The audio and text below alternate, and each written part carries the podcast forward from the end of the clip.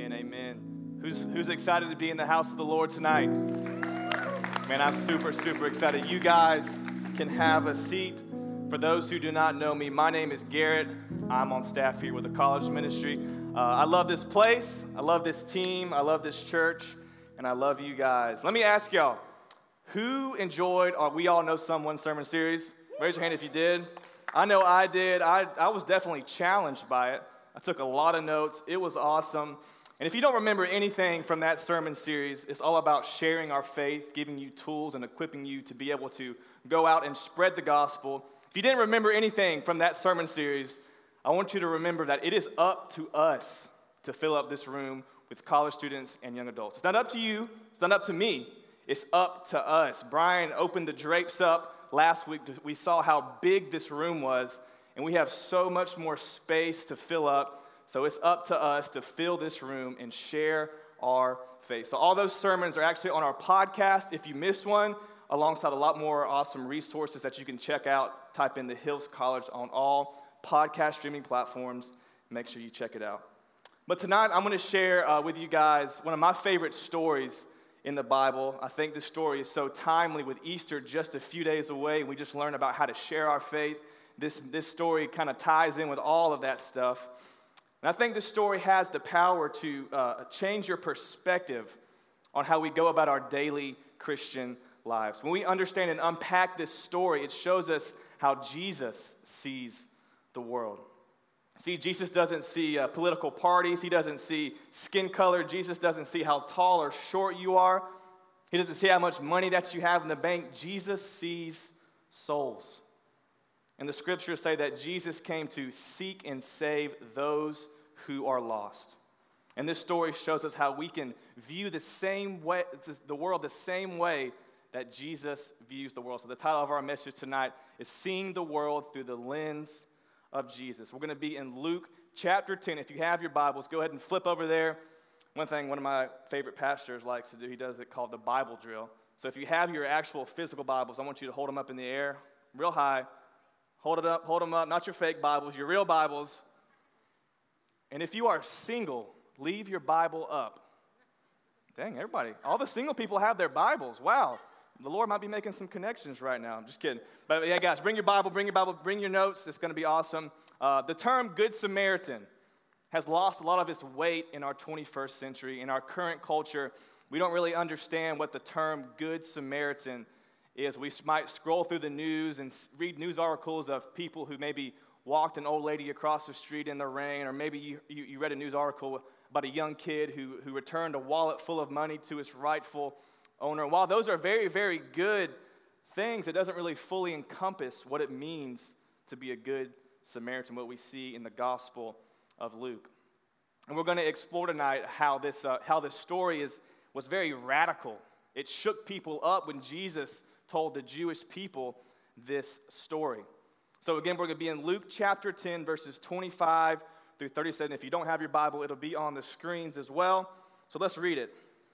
Verse 25, it says, On one occasion, an expert in the law stood up to test Jesus. Teacher, he asked, What must I do to inherit eternal life? Verse 26, What is written in the law? He replied, How do you read it? He answered, Love the Lord your God with all your heart with all your soul, with all your strength, and with all your mind, and love your neighbor as yourself. You have answered correctly, Jesus replied. Do this, and you will have life. But he wanted to justify himself, so he asked Jesus, Who is my neighbor? In reply, Jesus said, A man was going down from Jerusalem to Jericho when he was attacked by robbers. They stripped him of his clothes, beat him, and went away, leaving him half dead a priest happened to be going down the same road, and when he saw the man, he passed by on the other side. So too, a Levite, when he came to the place, he saw him and passed on the other side. But a Samaritan, as he traveled, came where the man was, and when he saw him, he took pity on him. He went to him and bandaged his wounds, pouring on oil and wine. Then he took the man out on his own donkey, brought him to an inn, and took care of him. The next day he took out two denarii and gave them to the innkeeper. Look after him, he said, and when I return, I will reimburse you for any extra expense you may have. Which one of these three do you think was a neighbor to the man who fell into the hand of the robbers? The expert in the law replied, The one who had mercy on him. Jesus told him, Go and do likewise. Go and do likewise. So, to set the scene, this story begins when Jesus, he was standing in the temple and he was teaching the Jewish people. We don't know exactly what Jesus was teaching, but we do know a Jewish expert in the law stood up and asked him a question to test him. See, the, the Jewish experts in the law, they, they studied the law for a living. They were almost like professors in the law. They had the PhD in the, Mos- the Mosaic law. Basically, what that is is the Ten Commandments, all the things that the Jewish people had to live by in that day. So, this Jewish expert in the law knew everything. He knew the Ten Commandments, he knew the right things and the wrong things, he knew how to check all the right boxes.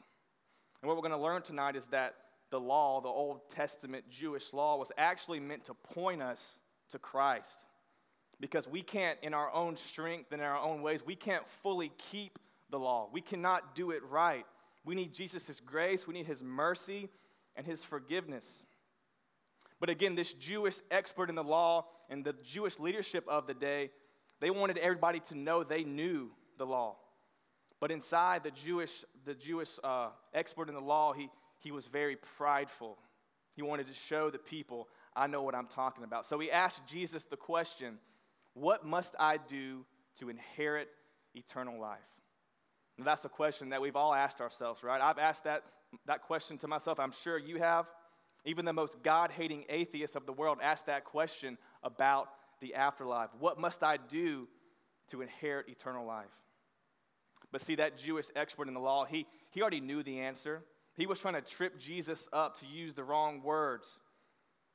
So the expert in the law replies with Jesus says, What must I do to inherit eternal life? Jesus says, Well, what do you think? What does the law say? The expert in the law says, Love the Lord God with all your heart, with all your soul, with all your strength, and with all your mind, and love your neighbor as yourself. And Jesus says, You've answered correctly. Do this, and you will live. So then the expert in the law asked this question He asked, Who is my neighbor? And that's a very important question we're going to unpack tonight. Who is my neighbor? So when the expert in the law asked this question, Jesus responds with the Good Samaritan story. And again, we're just going to recap it real quick. We won't read it. But a man was going down from Jerusalem to Jericho. Jerusalem was on a really high, tall mountain. Jericho was down here. He was traveling down that road and he was robbed, beaten, stripped, left half to death. And a Levite and a priest came walking by, the Jewish leaders of that day, and they turned to the other side of the road and said, I'm going the other way.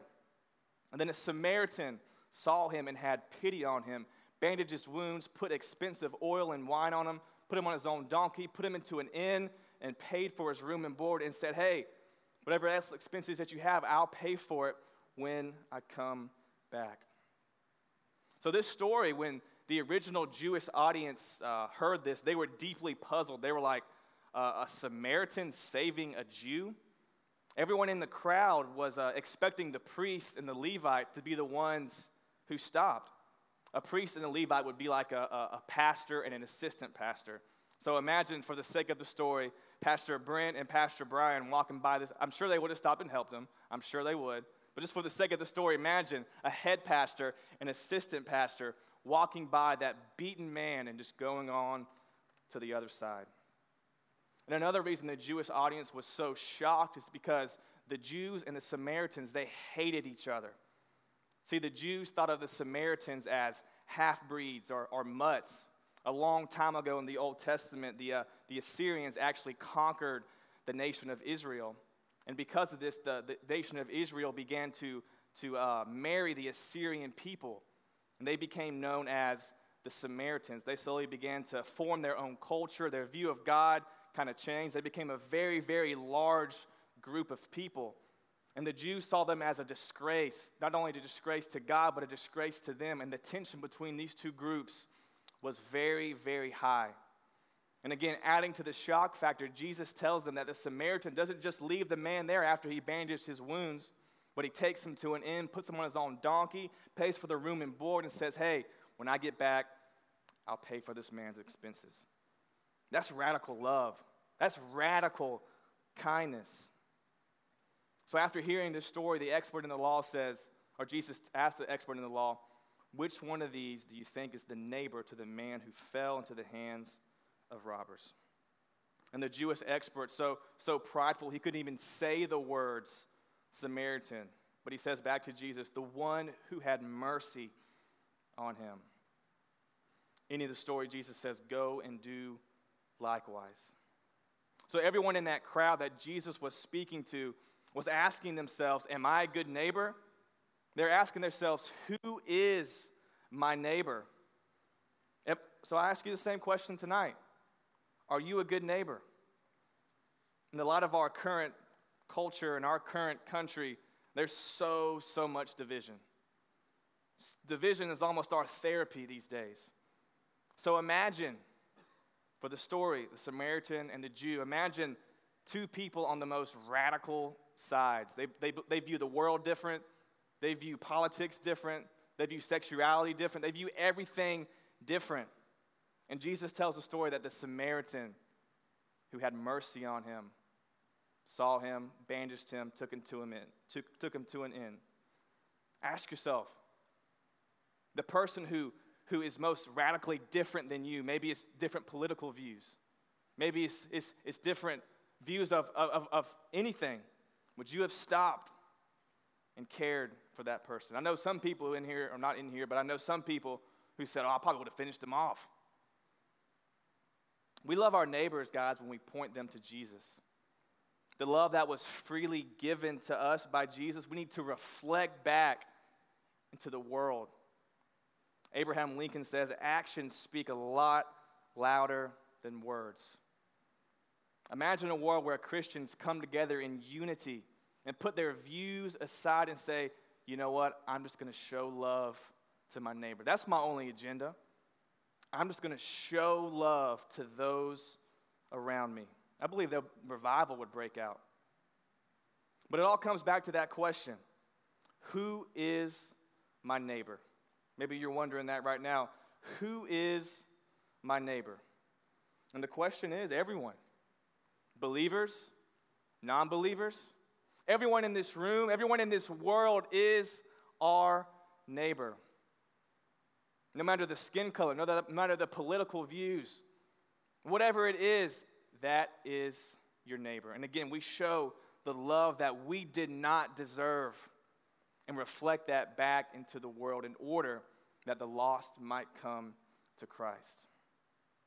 We need to quit viewing people as the enemy we need to quit viewing people as someone to change, but we need to view them as lost souls who need salvation and point them to Jesus. So that our neighbor is believers and non believers alike, everybody. And this is not a call to, pacifi- to be a pacifist. I'll be honest with y'all, if there's a threat on my life and my family's life, I'm to do something about it. Even Jesus was about that action. Like he remember he came into the temple, he flipped the tables. No way am I saying be a pacifist. Look, we stand on this word right here. We do not back down. We speak the truth in love. But we stand on this word. We do not waver.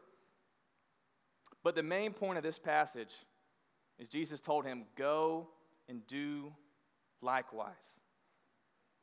That's our, that was the call to the Jewish audience, the original audience. Jesus says, Go and do Likewise, that's the same call for us today. That's the same command for us today. Go and do likewise. So, as we go out into our places, maybe it's at school, maybe it's in your own family, maybe it's at your job, go and do likewise. We have to view people like Jesus views them as souls that need to be saved. Jesus views the unbelievers as souls that need to be saved. He died for them. The scriptures say he desires all to be saved. That's how we view the unbeliever. And Jesus views the believer as someone who's accepted that payment on the cross, and that's how we should view them. Not, oh, I'm better than that believer. That believer uh, doesn't struggle with the same things I struggle with. No, no, no. We're all unworthy. Jesus sees that person through the blood of Christ. And what's so, so cool about this story is I love, I love the details. See, the Samaritan man didn't give the Jewish man a gospel tract. Didn't say, hey, I want you to come to church with me. Come to Easter. Hey, I want to tell you about my faith. No, no, no, no. The Samaritan man simply saw a need and he met it. The Samaritan man didn't see a Jew that he hated, that he was supposed to hate. He saw a soul. He saw a person in need, and he said, I'm going to put aside my views. I'm going to go help this person. And Jesus commands us to go and do likewise. That's our call today. So, what does this look like practically? How do we be a good Samaritan where we're at? Three simple things. I'll hit them real quick. Number one is seeing people as Jesus sees them. Quite simply, that's it. This story shows us that, that we need to be the hands and feet of Jesus. It's like I talked about a few weeks ago during our We All Know Someone series. We have, a, we have no right to show partiality when it comes to sharing our faith. We don't get to choose who we share our faith to, we don't get to choose who we love because Jesus died for all of us. We're all unworthy, we're all on the same level. We need to see people as souls, souls that need salvation, that salvation that you have that was freely given to you. Not people, not view people as our enemy. That person doesn't think like me. I need to change that person's mind. The only thing that can change somebody's mind is the gospel of Jesus Christ. That's the only thing that can save their souls. We see people as souls and we see believers that have been given the same salvation that we've been given. So as you go out, view people like Jesus views people. Number two, this one's really, really important, is meet physical needs. And again, just like the Samaritan man, he didn't want anything from the Jewish man. He didn't give him an invitation. He didn't say, Oh, because I did this for you, I want you to do this for me. No, no, no. He just simply saw a need that needed to be met. Oftentimes in the Bible, we see Jesus meeting a physical need before he met, met a spiritual need. He would heal somebody, he would uh, provide a way with somebody, and then he would say, Your sins are clean. Jesus oftentimes met a physical need. And the same is true from us, for us. Oftentimes, I believe providing a physical need, whether it be paying for somebody's meal, paying for somebody's coffee, giving the clothes off of your back, giving somebody a ride, especially for an unchurched person, these things will open their hearts and minds to gospel conversations. That's why I love our outreach ministry here at Cascade. Their agenda is loving and serving the community with no strings attached. They see a need out in the community and they just go and meet it. And I'll be honest with you, I'm sure when I said meeting a physical need, your mind probably went to a homeless person, giving money to a homeless person. And I'll tell you, I'm not, very, I'm not a very big fan of that. Could be wrong. It's just me. But every time I get asked for money by a homeless person, I always say no, but I'd be happy to buy you a meal. And oftentimes, when you say that, you'll see their true intentions. I'll say, hey, I'll buy you a meal. They'll be like, oh, no, never mind. I, am good. I'm good. Or there's actually a need there. Say, yes, I love a meal. Try that. But the Samaritan man, it all goes back to that. He had pity on the Jew. He bandaged his wounds, poured expensive, very expensive oil and wine on his, on his wounds, took him on his own donkey, brought him to an inn, paid for it, and then said, Hey, innkeeper, I'll pay for whatever I need to when I get back. What generosity! And Jesus simply says to us, Go and do likewise. And that's our same call today meet the physical needs of our neighbors. Our Christian life should be marked by generosity. God calls us all throughout the scriptures, all throughout the New Testament and Old Testament, to be generous people and be generous to point people to Jesus. So meet physical needs. And number three, the last one, it says, don't be so busy doing the work of God that you miss the will of God. And I've been so guilty of this. This is this writing this like I was like, oh crap, I can't talk about this. I'm so bad at this. See, in the story, the, the Levite and the priest walk past the man in need. The Levite and the priest are like, oh, I got to get back to the temple. I got to teach these people. I, I, got, I got stuff to do. And they walk right past that man in need. It was so cool. Just Tuesday, actually, just a few days ago, um, to tell you how bad I am at this. Um, we were at Flat Rock Park shooting some stuff for our Easter videos. Alex was there um, and Ethan Hall. And uh, we're shooting this stuff. I'm Judas. I felt bad about being Judas, but Alex made me. Um, I, I, repented after that. Um, but we're sitting here shooting this stuff, and these two Mormons walk up to us. And I'm like, oh gosh, I'm, we're trying to shoot this video, man. These Mormons coming up to us. I'm like, we got to get this stuff done. I got to get back to the church, man. I got this sermon to write. I got, I got to do my slides. There's, I got a meeting at 4 o'clock. So they come up to us. They're curious. Say, hey, what are y'all doing over here? We're like, hey, we're shooting a video for, uh, for Easter for our kids. oh, that's cool. They're like, okay, we don't want to bother you guys. Um, we're, we're to go over here and meet with these people. I was like, oh, thank the Lord. So we get done with this, this shooting this video, and Alex and Ethan were like, hey, we got these water bottles left. Uh, we, let's, let's go give them to them. It's hot out here. And in my mind, I'm like, I got a meeting to, I got a meeting to be. I got to finish this sermon. And the Lord, the Lord really convicted me after that. So we went up there. We, uh, we uh, gave them the water. We met a physical need. It was hot outside. It opened them up to a gospel conversation. We invited them to Easter, and then me and Ethan had a hour and 45 minute discussion about stuff, all kinds of stuff. And we invited them to Easter, and they, they're actually going to come. Surprisingly, they texted Ethan last night and said, Hey, we'll be at the Saturday night service. So we're praying for a miracle. But we can't get so busy doing the work of, work of God or just being busy in general that we miss the will of God. We miss what God's telling us to do. So, how do we do this?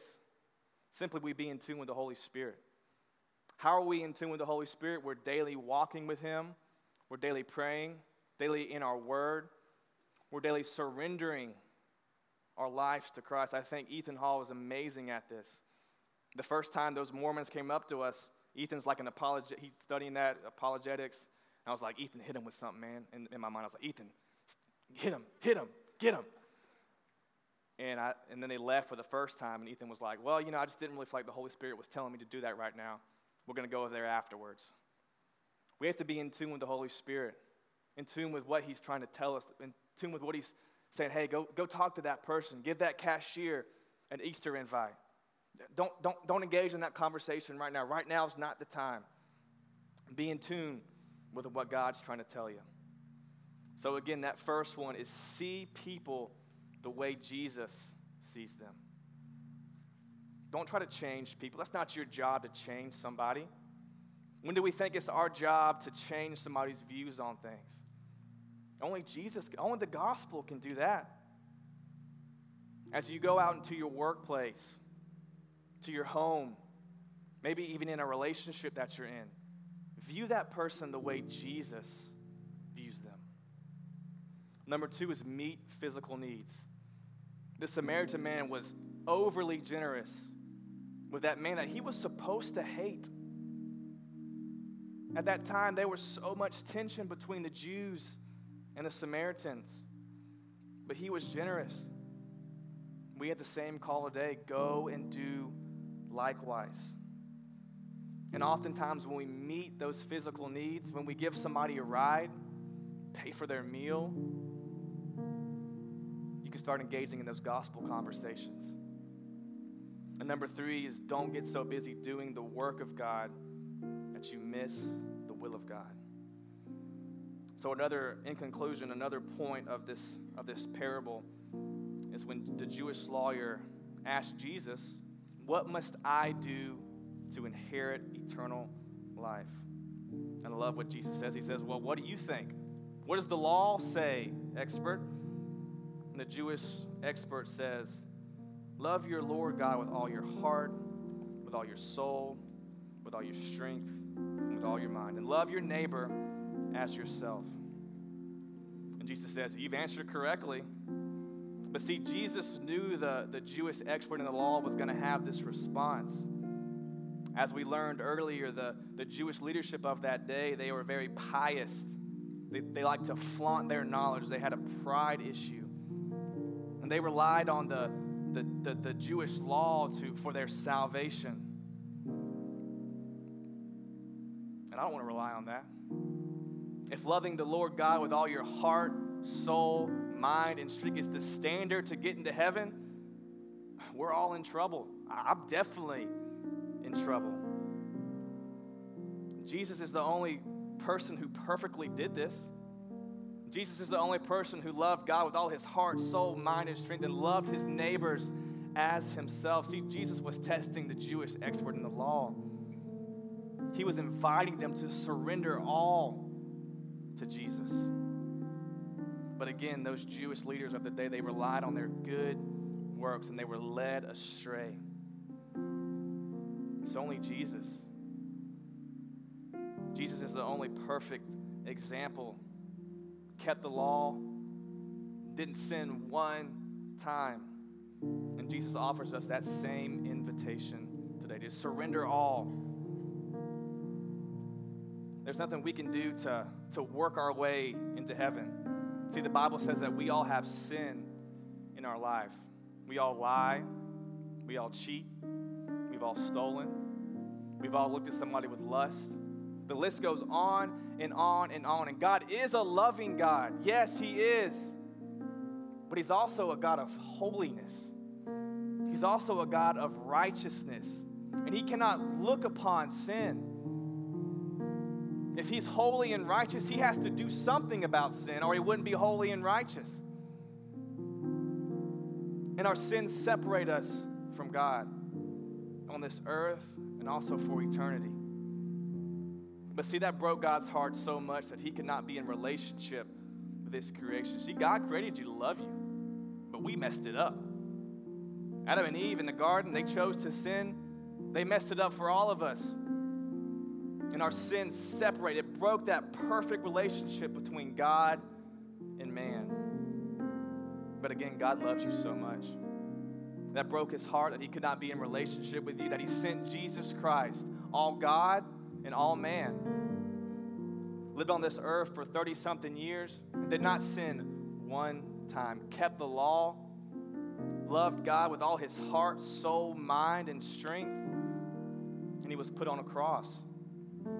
Tomorrow we're going to have Good Friday, the darkest day in human history, where Jesus was brutally beaten, tortured, and mutilated. The scriptures say he wasn't even recognizable as a man he was put on a cross, nails put in his wrists and his feet, suffocating on that cross. God poured all his wrath, his judgment, his anger for your sins and my sins on to Jesus Christ. He was the perfect sacrifice. The sinless Lamb of God took our place, took our punishment, and he was put in a grave. But the good news is, what we're going to celebrate this weekend is that he rose again, defeated death, defeated sin, and remains the only way that sinful man can be reconciled with holy God. Remains the only way. A good illustration I like to use is if you were to walk out of this room tonight and God and God forbid something happens to you, you get in a car wreck.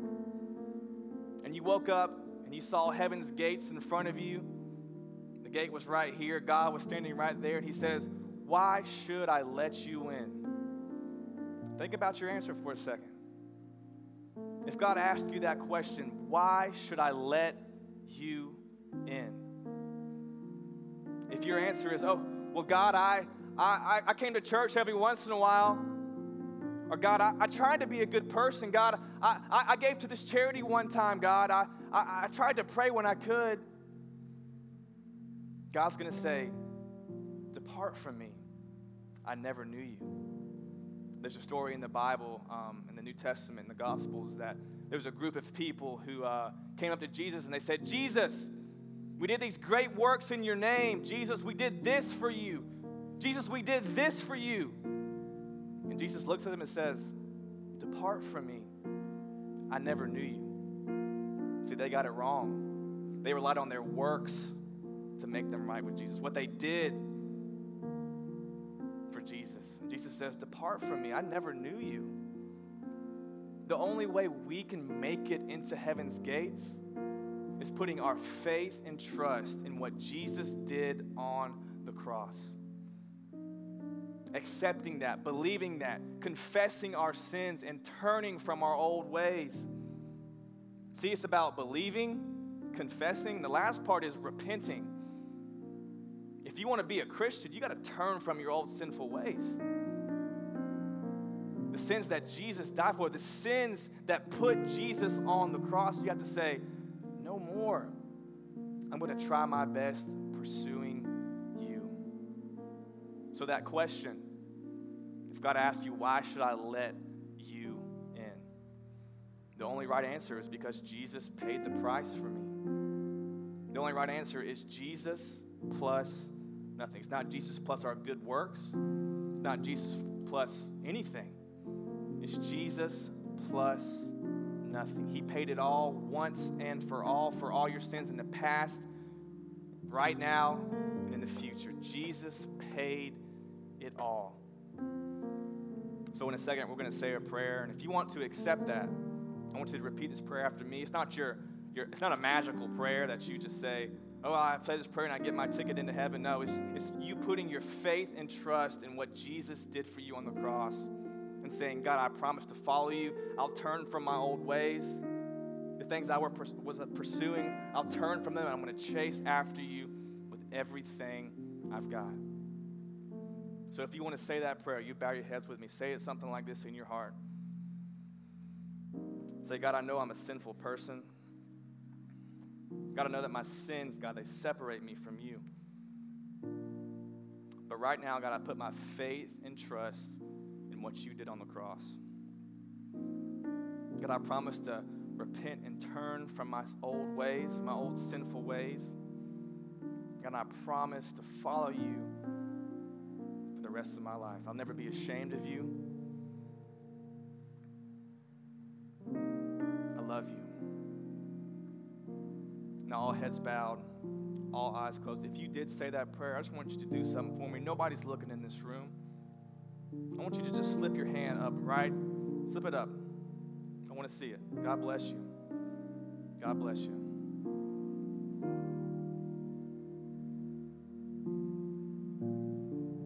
If you want to accept the love of Christ tonight, just, just slip your hand right up, up and down. Nothing special. Nothing special about your words. It's just you putting your faith and trust in Jesus. Everybody can open their eyes and stand with us real quick. If that was you, if you raised your hand, let's, let's make some noise for those who accepted Christ tonight. That's so awesome. I saw you, God saw you. That's the best decision that you will ever make. If you did say that prayer, we want to meet you. We don't want anything from you. We want to give you a free Bible, actually. When you walk out, there's a table right there with Alex and Kylie. Stop by that table and just tell them, I prayed that prayer. Again, we don't want anything from you. We have a hand picked Bible for you. I'll be at that table as well. Go tell them, I prayed that prayer. Can I pray with you guys one more time? Y'all bow your heads. Heavenly Father, Lord, I thank you so much for this time, God, this place that we can come and worship you, Lord. I pray that we would apply what we, we learned tonight, God, that we would all go out and be good Samaritans, Lord, that we would that we would see people God, like you see them.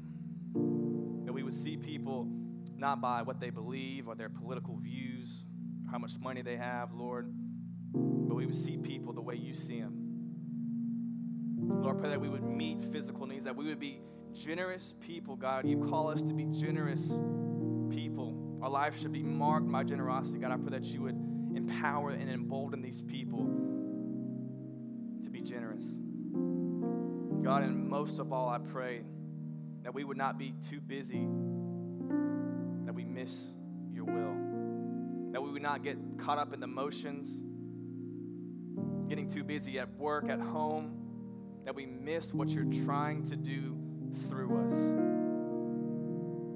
God, we love you. We thank you so much for this place. God, I pray for Easter the next couple days. I pray that you would send unchurched people into this place gospel of Jesus Christ. That those who feel like life is pointless, that life is empty, that they would hear that you love them so dearly that you sent Jesus to die on the cross for their sins. God, we're expecting. love you. In Christ's name we.